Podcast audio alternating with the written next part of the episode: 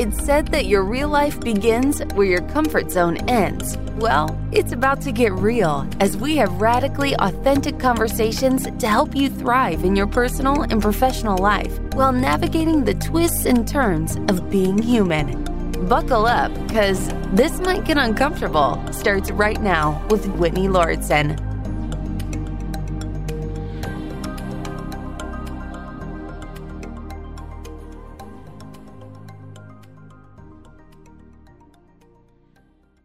In the brief but hopefully glorious history of This Might Get Uncomfortable, we have dedicated large portions of previous episodes talking about celebrities and notable public figures and how there's been an increasing amount of people coming out in those positions talking about their mental health, their depression, their battles with anxiety, and in particular, what we want to talk about today is uh, something that happened at the time of this recording last week, where one of the most I suppose, successful and famous tennis players in the entire world. Her name is Naomi Osaka.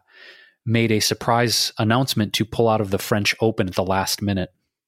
And Whitney and myself have been paying attention to not only Naomi's announcement, but the response and the backlash to her decision. It's been really interesting, Whitney, to to track this story because it's incredibly rare for an athlete, indeed an athlete of her magnitude and success, to withdraw from a major competition, a major tournament for mental health reasons. I think so often we see athletes pulling out of things like the Super Bowl or the NBA finals, Wimbledon, etc., for physical injuries. The interesting thing about this, and what we're going to get into with the ramifications of this choice, is this is the first time I've ever heard about a professional athlete withdrawing from competition for let's just call it for lack of a better word a mental injury right? Their physical injuries are like okay she pulled her calf muscle or tore her ACL or dislocated her shoulder. Of course she can't compete.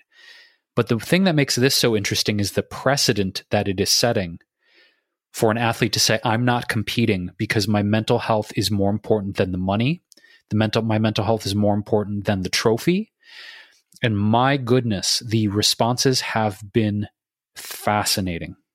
So, first and foremost, we want to direct you, dear listener, to our website, which is wellevatr.com. It's W E L L E V A T R.com, where we will link to all of the articles, continuing research materials, anything we mentioned today for you to go even deeper down the rabbit hole on this subject. We'll have it all there for you at the podcast section at wellevatr.com. That being said, Wit, I, I pulled up an article from the Washington Post that talked about the response to Naomi is among a larger generation of tennis stars talking about the intersection of mental health and racism. It's really, really interesting. So, again, just to go back, Naomi Osaka is 23 years old, one of the most successful tennis players. After she withdrew from competition, the French Open fined her $15,000 for pulling out of the post match news conference. And apparently, if you participate in one of these tournaments, you are, I guess, contractually required to participate in media sessions. So the first domino here was that she decided she didn't want to participate in a post match news conference. So they fined her 15 grand and said that larger penalties would follow. So, in response to them fining her, she withdrew from the tournament completely. Like, she was just like, I'm out. And in a subsequent Twitter post, she explained that she has been struggling for years with bouts of depression and that talking to a room full of journalists about tennis was going to cause her serious anxiety. So, interestingly, major, major sports stars, people like Stephen Curry, who's a point guard for the Golden State Warriors, Venus Williams, others replied in solidarity with her for speaking out for her mental health and prioritizing that over money, over accolades, etc. But in addition, there's been some other tennis superstars like Sloane Stevens, Coco Gauff, and Frances Tiafoe who've been speaking openly about racial justice and mental health. In particular, Stevens talked about her regret for deciding to quarantine for a tennis match in a tournament she was in instead of attending her grandmother's funeral right? So prioritizing her career over family. And in a post there, I guess there's an Instagram series called Behind the Racket. Coco Gauff, who's 17 year old, talked about the pressures of being a teenage phenom, right? You know, she talked about like, you know, in my entire life, I was always the youngest to accomplish things and be successful, which added to the pressure and the hype that I didn't want. And that as a young person, it adds even more pressure because you feel like you need to do well at everything. And so it's interesting that these these young athletes are talking about the importance of openness and their personal challenges and their successes. And it's really setting a major precedent about, you know, players not just having conversations among themselves, but talking about it in a public forum like Twitter or in the media. So Serena Williams jumped in on this and talked about the risks of speaking out for black tennis players in that how she's spoken about how she's felt underappreciated, unheard, and undervalued as a black woman in the tennis tournaments. And this goes back to a 2018 incident that happened in the US Open where Serena Williams got into an intense argument. I remember seeing this footage of an umpire. And later on, they published cartoons of her basically characterizing her as the angry black woman. There were racist caricatures of her like having a pacifier in her mouth as a young black woman throwing a tantrum. And now, in reaction, people are talking about Naomi Osaka as being a diva and being petulant and not being appreciative of her status and her success. And like, how dare she withdraw from this tournament? And it's really interesting, Whitney. Again, this article in the Washington Post, it's a long one, but I think it brings up this interesting conversation. As I volley the ball back to you, we're making tennis references. It's like, you know, why is it that we don't allow people in certain positions to do this. Like, this is a human being, Naomi Osaka, who has clearly had a history of struggling with depression and anxiety. And somehow she's being vilified. And the question is why? Is it that she's costing her sponsors money? She's costing the French Open money because they're not going to get the viewership because she's one of the superstars in the sport? And they're trying to be punitive and fine her because she's going against the grain of what she ought to do. And maybe as a pro athlete, she's just supposed to suck it up and play. I mean, there's been some really interesting responses to her decision. It's troubling to me, not because the troubling part isn't her colleagues coming to her her support and saying good for you. I think that's commendable. The troubling part is the people who stand to lose a lot of money for her withdrawing are the ones that are vilifying her for it. And I think it goes back to this toxic aspect of entertainment and capitalism that if an athlete doesn't want to show up and play to protect their health, if an actor or actress doesn't want to come on set and do the scene because they're protecting their mental health, they get fucking railed for it. And so, A, I want to commend Naomi Osaka for doing this because she could have made, I mean, I just want to kind of look at it like, what is a winner of the tennis? Or like, how much does the winner of the French Open get? Like, I want to see this real quick. So, men's and women's singles champions earn approximately $1.88 million. Like, kudos to this young woman for saying, I don't give a fuck about $2 million. I'm protecting my mental like that is I mean Whitney that's incredible the precedent she's setting for so many reasons but also again the backlash of the people standing to lose money calling her a diva, calling her a spoiled brat, whatever it is. So I want to bring this up because I, I think it's interesting to see if maybe her doing this is going to set a trend for more athletes taking a stand for not just their physical health, but their mental health. I think it's a really courageous and cool moment for this to be happening. It is. It brings up a lot. There's there's a lot to reflect upon here, and and I've been reading through some of the articles on this to better understand it, one thing that comes up is that she is a woman of color and not just black. She's also part Japanese, I think half. And what's interesting about that in particular is that it's not just about racism from potential, you know, white sponsors or organizers or whoever's in charge trying to tell her what to do. But she's young, she's a woman, and culturally, this behavior is very frowned upon. In fact, one of the articles on The Wire, which we'll link to in the show notes, along with anything else we mentioned today at wellevatr.com, is that the norms in native Japanese culture frown upon speaking out, which could exacerbate anxiety and vulnerability. And for several years, she's been explaining that speaking with the members of the media during press conferences causes her anxiety. And sometimes she feels like she's being bullied. She has alluded to being shy, feeling really depressed after a match. I mean, no wonder she's going through an enormous amount of pressure coupled with cultural obligations, gender obligations as well. This article says that there may be an implicit ex- expectation that women accommodate questions no matter how inappropriate the questions are or uncomfortable they may feel, while male athletes may be accommodated for remaining silent. So I think this is an incredibly important thing because it's going against gender norms, culture norms, youth. There's a lot of factors here and and given her age, did you say she was 23 or did I make that up? She's 23, yeah. Okay. So I think she's technically Gen Z. I think the oldest Gen Z person is in is 24.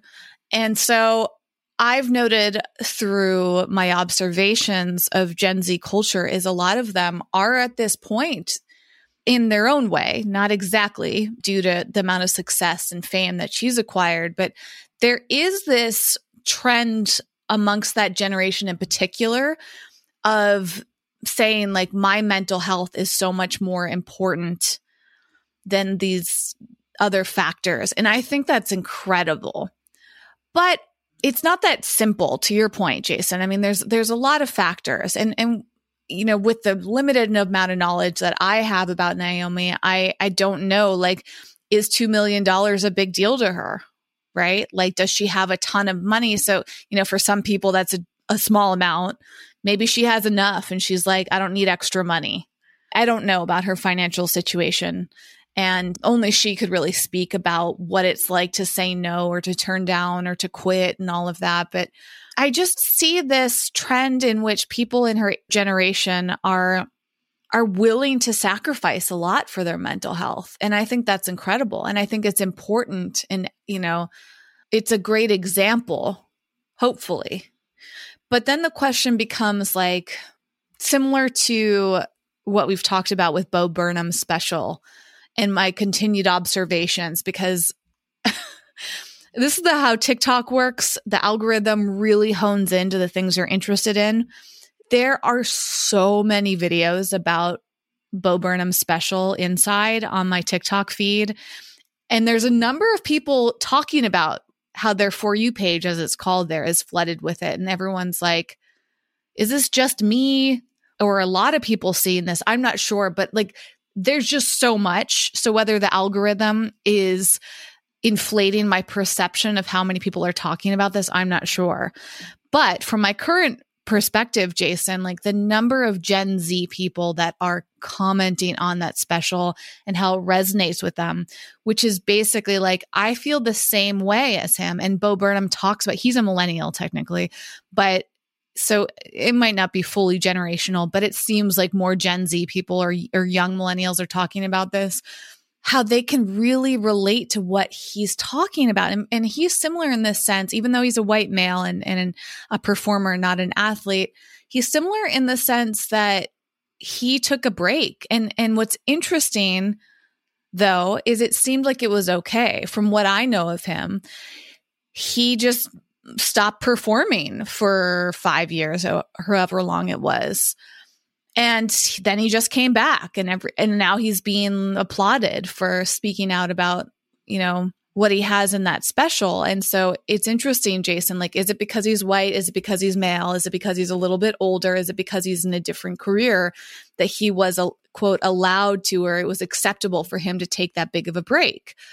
maybe that there's a difference in that athletes tend to have a lot tied to their youth.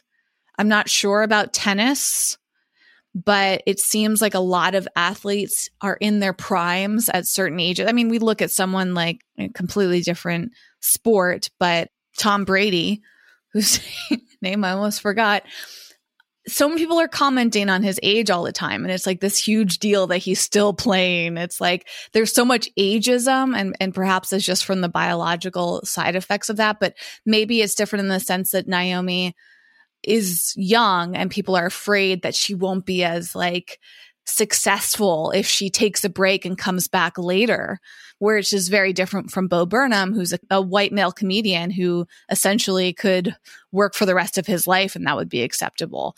But I bring up his special, Jason, more from the generational perspective of how much that's resonating with people. And I think we're at the beginning or the early stages of this big trend. And we see this with people quitting jobs, which is happening right now in mid 2021. I believe from the data that I've seen that there's a huge movement of people quitting because they know they deserve more money or they're not happy with their work conditions.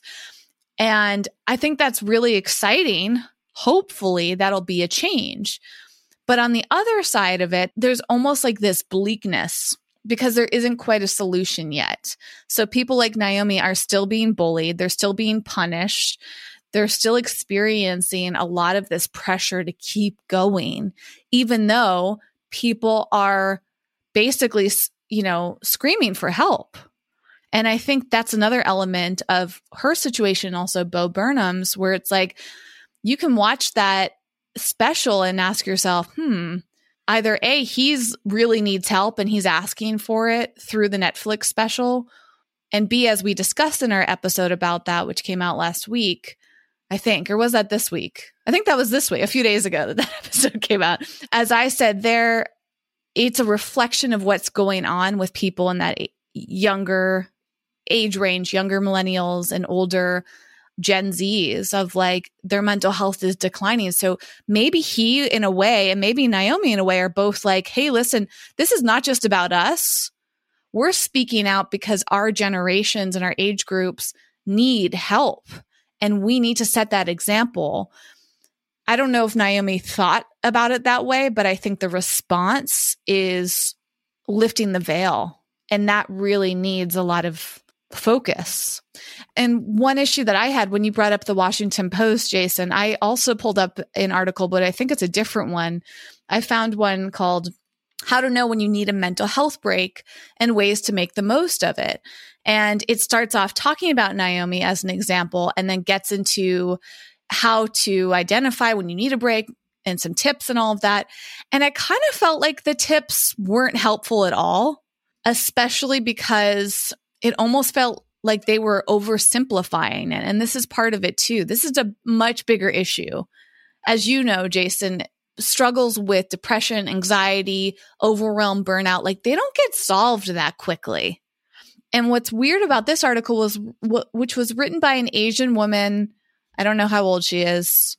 I would guess maybe a millennial, but total guess there. She gives some tips and points out some interesting facts, but the tips are learn to di- differentiate between good and bad stress. Great. Identify red flags, like when you're feeling burnt out and exhausted. Normalize taking care of your mental health. And that point, was like, well, it's not just about the individuals normalizing it. We need to normalize it in our entire culture. And that's part of the issue with Naomi. It's like the whole French Open is the one that's not normalizing it. You know what I mean? So it's not like you can be like, I'm going to normalize mental health. Like your corporation, the business you work for, like the school that you go to, like what your family environment, like it's, it's not just about you. It's a collective normalization that has to happen. And then the article says, give yourself permission to rest. And it's like, okay, well, Naomi, is it Naomi or Naomi? Naomi. Okay. She's trying to give herself permission to rest. And she's being vilified for it. She's being bullied. She's being targeted. Like, so you can't just give yourself permission to rest. That to me is a weird way for this article. And I, I understand the desire but sometimes giving yourself permission to rest means you can't work for months, maybe even years. I mean, that's the other element of Bo Burnham. Like, I think he said he took five years off. It was at least, least that amount of time, maybe four. I could be wrong, but many years that he took off from his work and he was fortunate to be able to, like I said. But he came back, and the first thing he did after coming back from time off, from what I know, is this special that's basically alluding to the fact that he still has mental health issues. So the big problem here is like you can't just take a week off, you can't just take a month off, you can't just skip some performance, some, you know, tournament. Like it's not that simple. And I think there's a big oversimplification of mental health and that's part of the problem.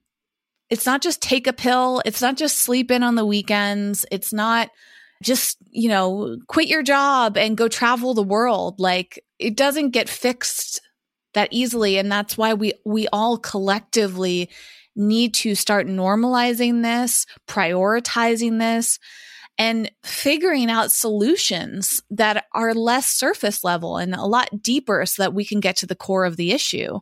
And I think part of the issue here is that Naomi is Black and Japanese, Black and Asian, right? And her cultures have gone through some horrific things that don't just get fixed overnight, don't get even fixed in a year. It's going to take us years and years of work. So she can't just take a quick break. And if she does, if she chooses to, she could certainly get back into playing tennis. You know, from your research, Jason, I don't know if that's a, what she seems to be wanting to do. Is she trying to quit entirely? I don't know what exactly because I haven't dug in that far. But my point being, like, we can't just gloss over it and be like, oh, like Black Lives Matter. Why don't you take a month off? Why don't you skip this tournament? It's not like she can just come back after a month and everything's going to be okay there's two things I want to say in response to that. One, I think that there is a particularly with athletes, particularly with athletes, there there's a notion that they're like robots. Right? That well you got to this level because you did this thing or this set of skills over and over and over and over and over and over and over till you mastered them, right? I mean, if you think about how we perceive athletes in our culture, especially successful ones, million dollar athletes, ones with endorsement deals, we treat them as other than human. We don't treat them like human beings. Really think about it. We treat them like they're automatons, like they're robots, like they're machines. Oh, so and so got injured. Man, when's he going to come back? When's he going to come back? You know, r- rushing them to come back. Rushing them. Why rushing them to come back? Because superstar athletes sell tickets. Like another level of this, Whitney, is the fact that the great majority of the controlling interests in professional sports, the owners of teams, the people who own things like Formula One, radically, and this is no surprise to anyone, shouldn't be, are all older, rich white men, all billionaires. It's a billion. There's some really interesting articles. We'll link to, there's one in the show notes that talks about the billionaires club that are owning professional sports. For example, in the National Basketball Association, the NBA, the only majority controlling owner in the entire league who is black is Michael Jordan. One, who is arguably the most successful basketball player of all time. Like something is very broken with that system too. When the majority of the controlling owners are all older white men. Now, what does this mean? It means that there's a system set in place where, yes, we're going to pay you millions of dollars as an athlete. You should be happy with that. You've worked hard your whole life. Here's a few million dollars, or tens of millions of dollars, or even hundreds of millions in a contract. I mean, some athletes are getting hundreds of millions of dollars in their contract, but that's leveraged against billions of dollars in revenue from TV deals, ticket sales, merchandise with jerseys with their names on it. So, what I'm saying is, if you don't play as an athlete and you're a superstar athlete, you are costing your owners and the people in charge of these organizations a lot of money. And they do not like that. Let's just be real about it, right? So, the pressure to force athletes to perform at a high level all the time and therefore dehumanize them is very real because there's a shit ton of money involved, right? And this really is about this is about levels too, isn't it? Because if you're a third stringer, you're a person who sits on the end of the bench and you're not a name, right? Naomi Osaka is a name. Serena Williams is a name. LeBron James is a name. These people who are at the top of their game pull out, then you see the kind of reaction we get of, of what Naomi chose to do. So again, it's also about fame. It's also about success. But ultimately, I hate to say it, I really think it's about money, Whitney. And people are pissed when successful superstar athletes like Naomi take a stand and say, you know what? I don't give a shit about the money and I'm going to do what's right for me. And I don't know what, well, when are you going to come back? I don't know. The other side of this, too, that I think is very important is I don't think that it is appropriate or right for people who have never experienced depression, suicidal ideation, anxiety, stress response, PTSD to comment or give advice to other people who are experiencing those things on what they ought to do. You should shut the fuck up. You should shut the fuck up. Like I true, and I, I'm channeling Bo Burnham right now. Right? Please shut the fuck up. Stop giving advice to people who are struggling with mental health disorders that you know nothing about. Stop it. If you're not a licensed professional who has seen dozens and dozens, hundreds of people's, or you yourself are struggling with it and know what it's like, if you have never struggled with these things, how could you possibly understand? So anyone who's weighing in on Naomi Osaka or Serena Williams or me or anyone else, because I, you know, with all due respect, I get advice from people all the time, unsol- unsolicited advice. It's like, if you don't understand what it is like to go through this, please shut the fuck up. I'm complete with that statement right now. And that's an important thing because as I was researching the response to Naomi, I found that one in five US adults experience some type of mental health condition, according to the American Psychiatric Association. And more than half of that population doesn't get treatment. And part of that is because people feel shame. They're afraid of being perceived as weak. They don't think that they're allowed to get treatment, or maybe it's overwhelming. I mean, this is something I've been reflecting a lot on recently that sometimes, and myself included, it's really, really hard to just take the steps to get help. And I think you know this too, Jason. It's like getting diagnosed can be a really long journey. And if you have shame around that, if you have fear around that, that's a huge obstacle. Once you overcome it, then you have to see if your insurance covers it. Then you have to find the right doctors. You probably have to get referrals. You have to go down this whole pipeline to get that help. Then you have to decide what you're going to do. Maybe you go on medication, but medication can be expensive, or maybe it's something that you feel shame around. I mean, this is not an easy road. And there's actually a prevalence of mental health illness, according to research, that's higher amongst females than males. And part of that is because of the social and economic difficulties that women face. Now, of course, Naomi might be very financially well off. You know, I found that she's earned more than $55 million last year, I guess 2020 alone. But socially and economically, perhaps for her family it's it just because she makes a lot of money doesn't mean that she doesn't have mental health challenges. Maybe she feels guilt. Maybe her family's suffering. It, it's not like making money is easy.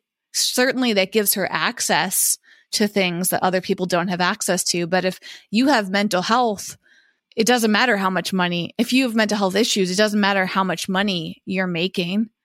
It can be hard just to get out of bed some days the thing that's interwoven in this, though, Whitney, which I think is very real, right, is to your point, money, success, fame, influence does not preclude you from struggling obviously with depression anxiety suicidal ideation etc it doesn't. Money doesn't it doesn't cure shit. But the difference and we're talking about classism now okay? We talked about the racism aspect of this which is real but the classism part is also a huge part of this. Because if we think about not only the healthcare system, the privatized healthcare system in the United States of America, combined with the constant toxic capitalist pressure to pay your rent, pay your mortgage, pay your bills, take care of the kids, take care of the dogs, take care of the cats. Okay. When someone has $55 million, they're not worried necessarily, let me just say this, about covering the rent and the mortgage and the food. When you are a person who is of lower income or middle income, who is going month to month, how the fuck do you set aside time to take care of your mental health when the constant pressure is there just to survive? Like that's a we, this is a very real thing that we need to talk about because if you're if you're a person who's a low income earner, even whatever the fuck, and you're just trying just to make ends meet, it is not a luxury to take a month off. It's not a luxury to take three months out of your life. You can't do it. You have people to feed, you have things to do. Like, let's just, I just want to get real about this. So, the other level of this is when you are a person who is successful and rich, it doesn't preclude you from mental health struggles, but it does give you the freedom to deal with them without having to worry about putting food on the table and making sure the roof stays over your head. So, the other level of challenge here is if you are a low income person or you struggle to make ends meet, how the hell do you carve out time to deal with your mental health when the pressure is always there just to survive? Do we have programs in place in this country to assist people? We don't. Like, it's basically like you're on your own. Good luck. It's a broken system in the sense that we don't have enough support for our citizens who are struggling with mental health. Rich athletes and entertainers aside, for the average working American, we don't have systems in place. Like, it just, it's sort of like figure it out Figure out how to pay for your meds. Figure out how to pay for your therapy. Good luck to you. And it's no wonder there's so much addiction. It's no wonder there's so much suicide. It's no wonder people are struggling with because Naomi, while I think she is obviously giving us so much to consider in how we dehumanize professional athletes and dehumanize celebrities who struggle with this, we do need to be really honest about when you are a rich, successful person, you do have more freedom. I don't want to use the word luxury. You do have more freedom to address these things in a way because you're not struggling each month to survive. That's a big, big difference. So, you know, it's it's really becomes a question of what do we do then? Because this isn't something mental health and mental illness is not something that is relegated to one race, one color, one gender, one economic class it's a crisis that leaves us with more questions than answers right now, truly. Because if we acknowledge that it is a crisis, which it is, what do we do about it? Because I'm not throwing pharmaceuticals under the bus, but just telling people to go on meds and get therapy. Again, you know, the the advice that I get from people sometimes is like, you clearly don't understand what this is like based on the advice you're giving me. And and it's even scarier too when you've tried all of the things that have been suggested to you and you still feel this way. It's frightening. It is. When you, for years, have tried so many therapies and so many different solutions, and you still feel like you want to die, you still feel like you want to kill yourself, you still feel hopeless, it's even more frightening because you don't know what else to do. I'm speaking from my own experience when I say that, you know, where, and you feel even more exhausted because then it's like, what else do I do? If I've tried all of these things and nothing necessarily seems to work long term, or it works and then the efficacy falls off and I still feel awful again. What I'm saying is this to your point, Whitney, the comment you made about just take a month off. It's not, it doesn't work that way. It does not work that way. And I've said this before on previous podcasts, but I don't believe that serious mental health illness is something to be cured.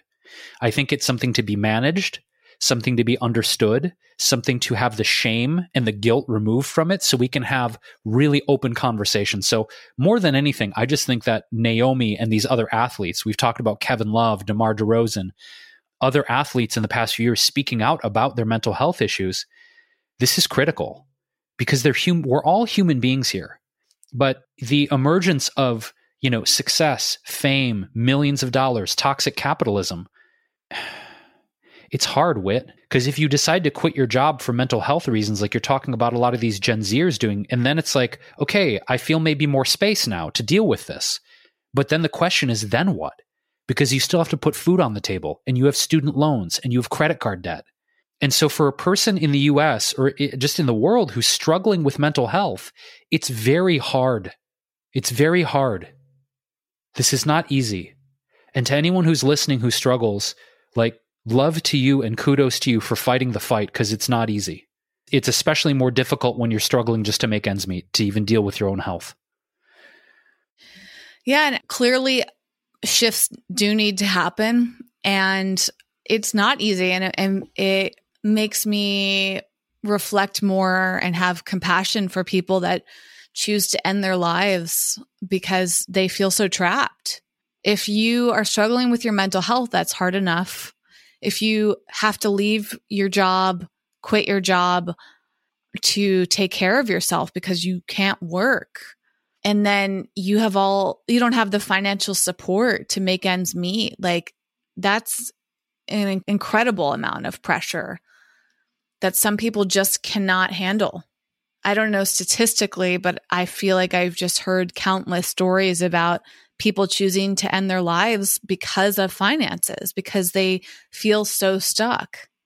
And we talked about that series Generation Hustle and and just the illegal means that people will resort to when they feel desperate or they don't feel like they have another option. And I think when we look at crime, it'd be really interesting to see how much of it is related to mental health issues and racism, of course. Like there's so many, and we've talked about this before too with like gun violence. Like a lot of these people are mentally disturbed or desperate or angry and they don't know what to do. So they resort to horrific things that either end their lives, other people's lives, or cause others great pain. And I don't know why we're not p- putting more emphasis like it, on these issues, Jason, because they're really affecting all of us. And yet it's kind of like, oh, let's just ignore it. Let's just like push it away. Let's shame people. Like that was another element that I didn't know about what Naomi went through, how the French Open like sent out that tweet showing like a picture of other athletes like, well, these people know what their assignment is or whatever it said and it's like that's so disgusting like who who approved that social media post who really thought that that was okay to publicly shame and compare someone i mean that is true bullying and people booing her in the crowds like i mean that's intense that's really tough. So it's hard enough if you're facing an internal battle, but when that is exacerbated through an external response of shame and bullying at 23 years old, we've talked about how this happens with other celebrities as well. I mean, the Meghan Markle story was brought up in, I think, a New York Times response to what Naomi's going through. And they had to completely pull away from the family and go to another country and fortunately they had the the power the fame and money to get by although i think prince harry said they really weren't that financially off. It wasn't like it was super easy for them relatively but they had the support of oprah so it's kind of like they're in a different league and that in itself is a huge pr- privilege. They had connections. You know, they had people to stay with at like luxury, private, secure places where they could hide away and recover and work on other projects. And I appreciate that Prince Harry created the project with Oprah, which we've also covered on on this show. But not everybody is going to have that opportunity to your point, Jason. And that's that I think is is an issue that really isn't discussed enough. It reminds me of an experience that I had when I was working at Apple and I was really struggling with my mental health more than I I think even understood at the time. This was back in 2012, so almost 10 years ago. I was so anxious and exhausted because of the work hours and it was so frustrating because I was trying to communicate that to the people that I worked with, mostly my managers or the people in charge of the team that I was on at Apple. And I remember feeling like they didn't understand me. I also, at that time, I was working on this small team within the Apple store, and I was the only woman on that team. And I felt really proud about it. But I also got kind of discriminated against. And I'm not trying to play victim. I'm just saying, like, it's interesting reflecting on some of my own experiences. One time I got kind of publicly shamed because I, I think, have I talked about this? I feel like I have. I wore short shorts to work once. And I got pulled aside and asked to go home and change. And I was like, are you kidding me? Like, I'm not somebody, I, I mean, nowadays, I think you could get by because it's like trendy, but maybe at the time it wasn't as trendy to wear shorts at the length that I was wearing. I mean, I don't think my ass cheeks were hanging out or anything, they were just short. And I have enough discretion to have looked in the mirror and thought that that was acceptable. But when I got to work, my manager was like, Hey, you can't wear those here. And I had to go to my team member who I don't think was technically a manager, but again, I was on like this separate team within the company where I was training. I was spe- I was uh, doing training talks, presentations at the Apple store. And I was like, I can't go home because I have to do a presentation. And they let me do it.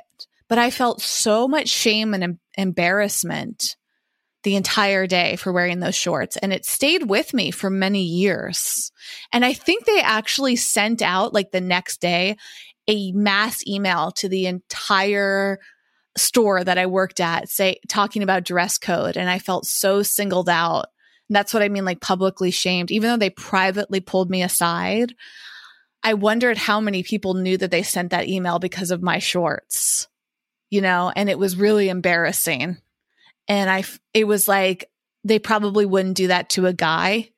And then I was the only girl in the team. And I remember there was some, I don't remember the details precisely, but there was some like indication that they were nervous about having me on the presentation team because I was a woman and would get emotional. I remember one day I was like really emotional and crying. I couldn't pull myself together and I had to go home early clearly for some mental health challenge that I was experiencing. And I felt so much shame and embarrassment, but I just wasn't able, able to proceed through the day. And I was concerned for my job that I was going to get let go or, or taken off that team because of my mental state. And I re- eventually quit the job because I was experiencing panic attacks and anxiety and burnout, exhaustion.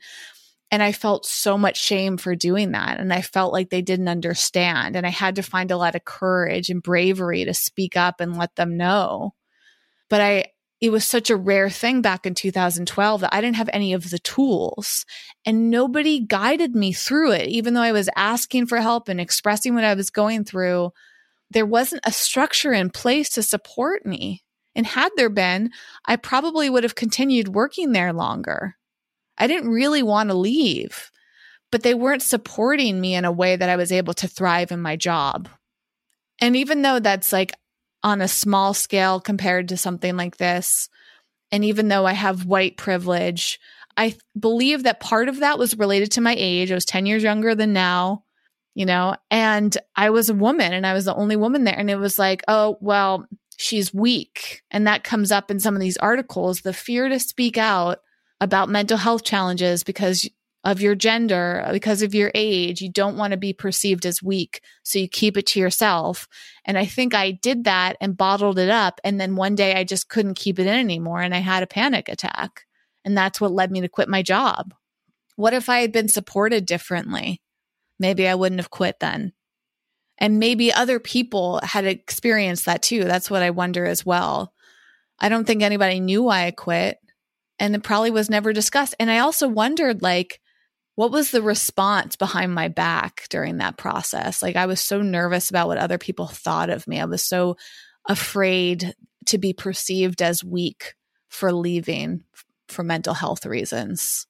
And I think I've carried a lot of that shame with me for many years. And that's part of this discussion too, is it's, it's not always just easy to leave. I mean, I've been bullied at, at jobs too, and that's sat with me ever since.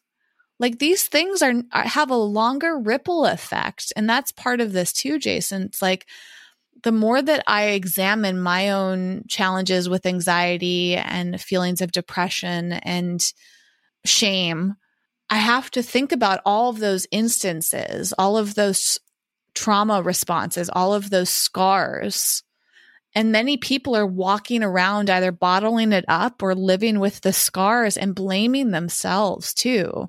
This comes up in an article I saw in Forbes, which is outlining what we can learn from Naomi and about advocating for our own mental health. And one of the tips is to avoid self shaming.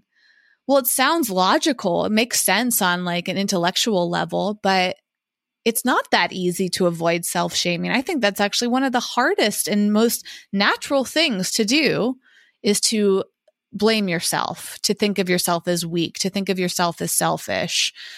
And, you know, this Forbes says like, when you refuse to subject yourself to unhealthy workplace demands. I mean, that, that was exactly what was happening at Apple. It was like, it was a great job. Overall, I have very positive things to say about my time at Apple, but they did have unhealthy workplace demands and they would not shift them for me, even though I knew they could, Jason. That was like part of the reason I knew I had to leave. I know they could have changed, but they didn't. They refused to. I tried asking. I, I was looking, and it was like the response was, This is the system. This is the way that it is. And I think that's still happening to this day in many organizations it's just the way that it is. And, and that's why self shaming tends to happen because when you express your needs and someone says, well, that's the way it is, then you think there's something wrong with you. When the French Open says, well, everybody else on the team, everyone else, you know, all the other tennis players are participating in the way that we've asked them to, they know what their job duties are. You're singled out. Of course, you're going to self shame because you think there's something wrong with you. You're ostracized. You're you're targeted. You're bullied. And this far this Forbes article again, it's nice that they're outlining this, but it's not that simple. It's not simple to set boundaries. It's not simple to avoid feeling this way. And to your point, Jason, like one of the tips is consider leaving the job. And not everybody is going to have that luxury. When I left Apple, I went and stayed with my parents for a few months till I had my shit figured out. Not everybody has that opportunity or access. Some people do not have someplace else to go. And really, what it reinforces to me, Whitney, in your context, in Naomi's context, in all the contexts we've talked about, is that there's this bizarre expectation when you are at work that you can't show real human emotions. You can't actually be the full version of who you are.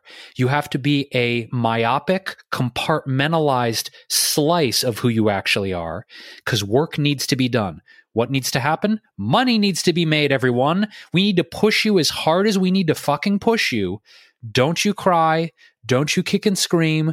Don't show us your humanity because that takes away. And it's very uncomfortable, right? Because in that context, in a office, I remember at certain jobs where I knew that I was having an emotional episode, like like a mental health breakdown, and I would go into the stairwell and cry, praying that people would not come and see me crying in the stairwell, or going to the bathroom that quote nobody uses and putting myself in the stall and having a, a breakdown and cry in the stall. And same thing, I, I'm hoping no one comes in. I would imagine, Whitney, that kind of stuff happens a lot more than is publicly spoken about. Now, why is that? Probably because people are being pushed way too hard in the toxic capitalist system we have.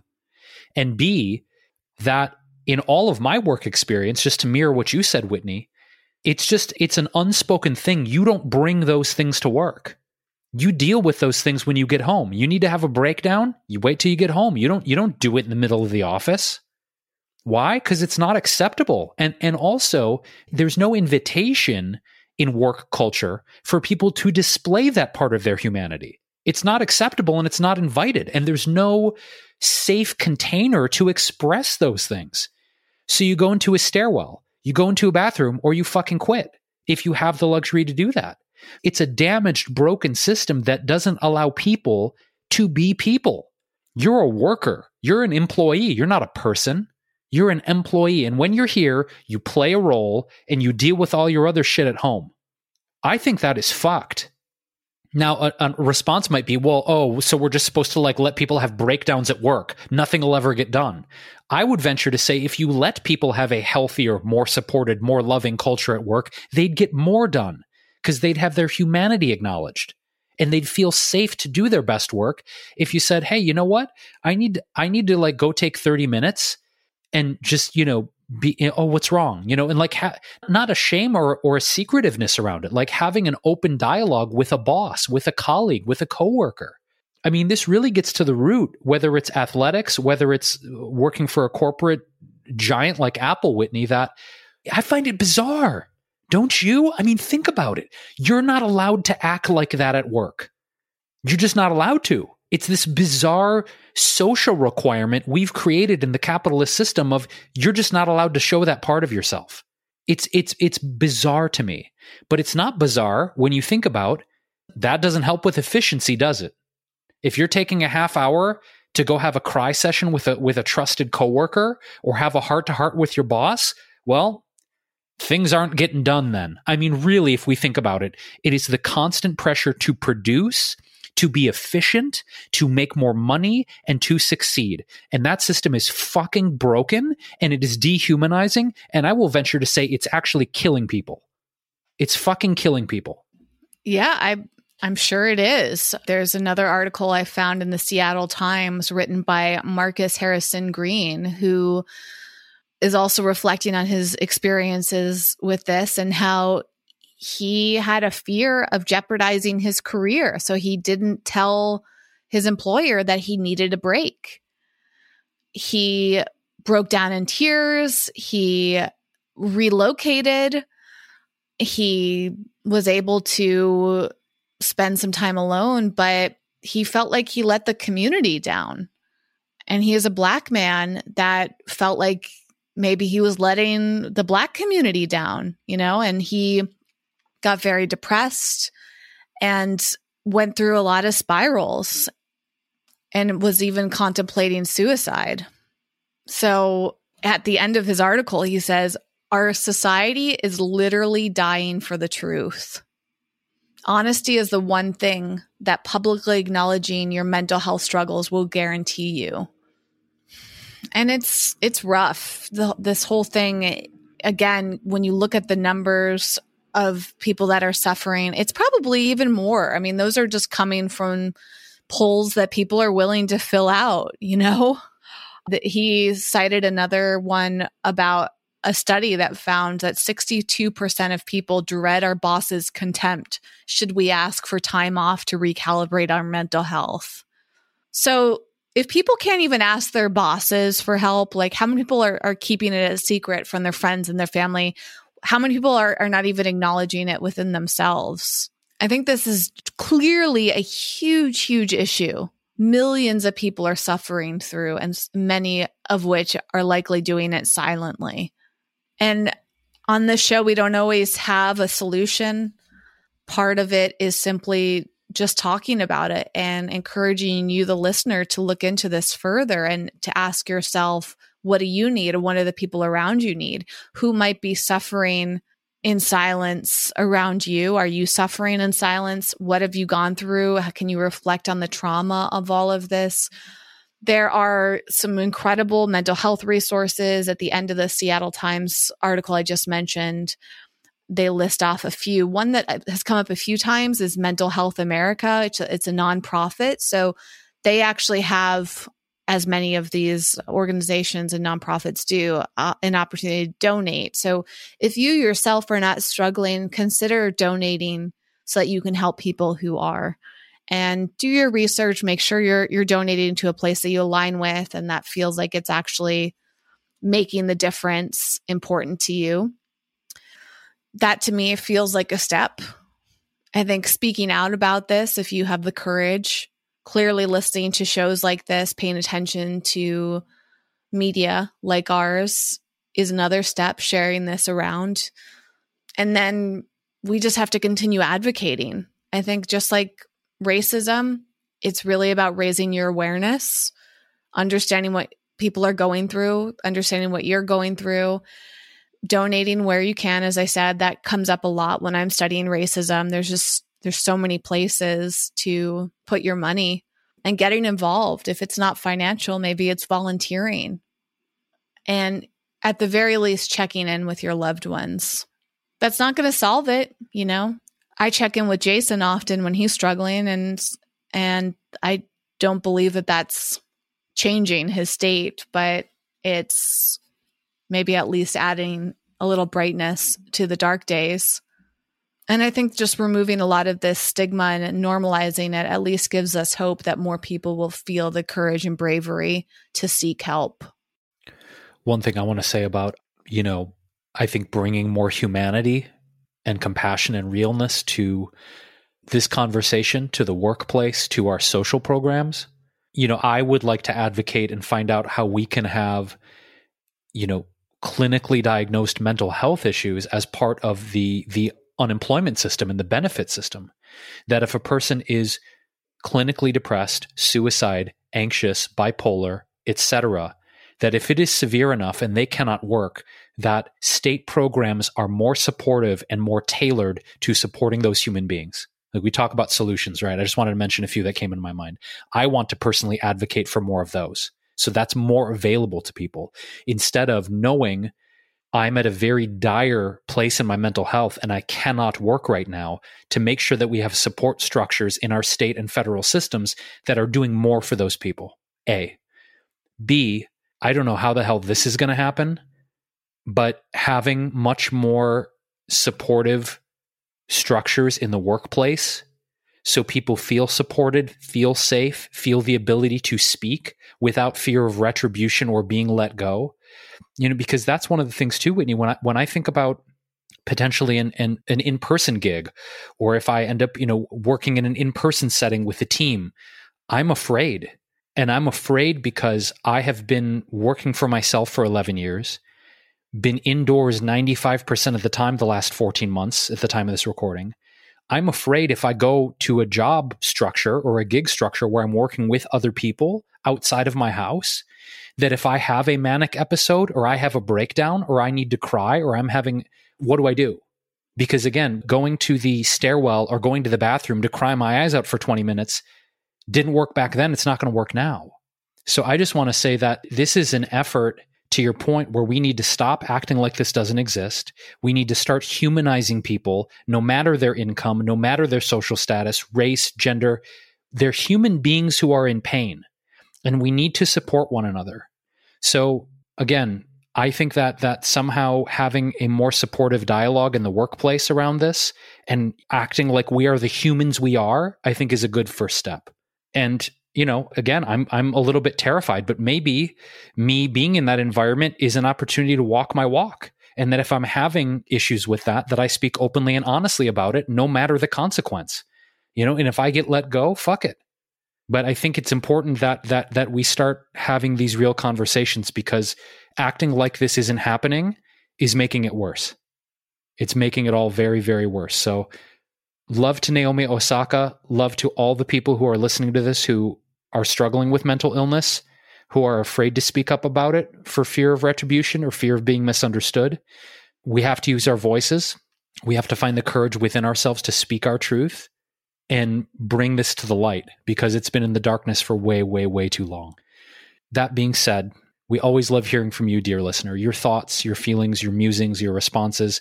If this episode resonated with you, if you have any thoughts or feelings you want to share with us, you can always email us our direct email is hello at wellevatr.com. And you can also go again to our website, wellevatr.com, to find all of the resources and articles we mentioned here today. And again, Whitney and I have something that is a little bit lighter. Actually, a lot. We say a lot lighter. If this was like, if this was like uh, a dense pot pie of mental health examination, we have like a light, fluffy fondue waiting for you with our second podcast, which we just launched recently called This Hits the Spot.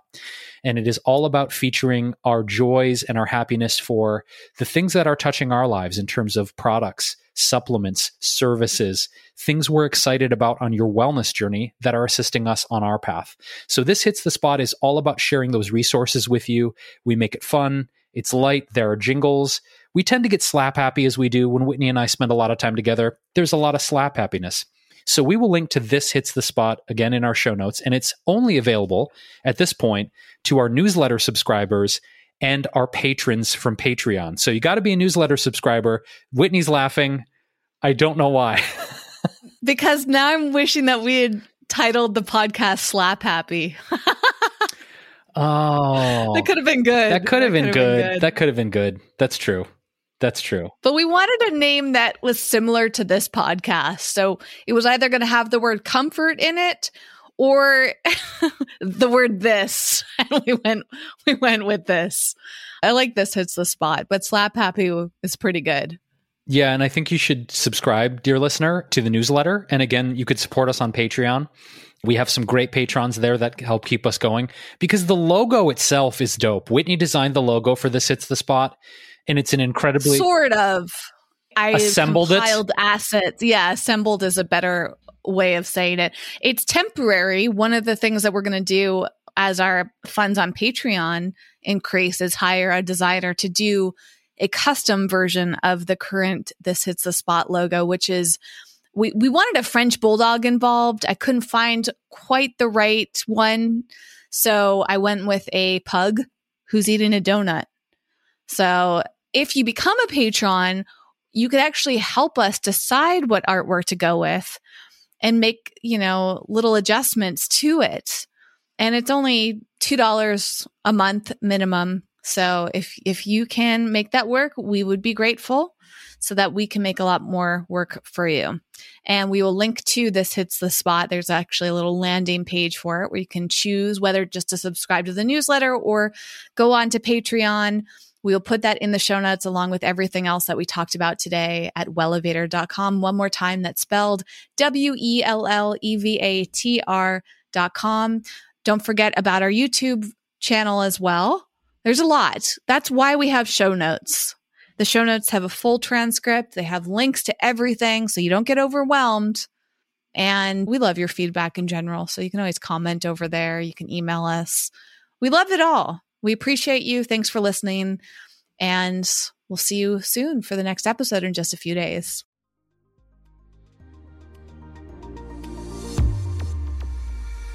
Thanks for listening and getting out of your comfort zone with us today. For show notes and more high performance resources to help you thrive, go to wellevatr.com. That's W E L L E V A T R.com.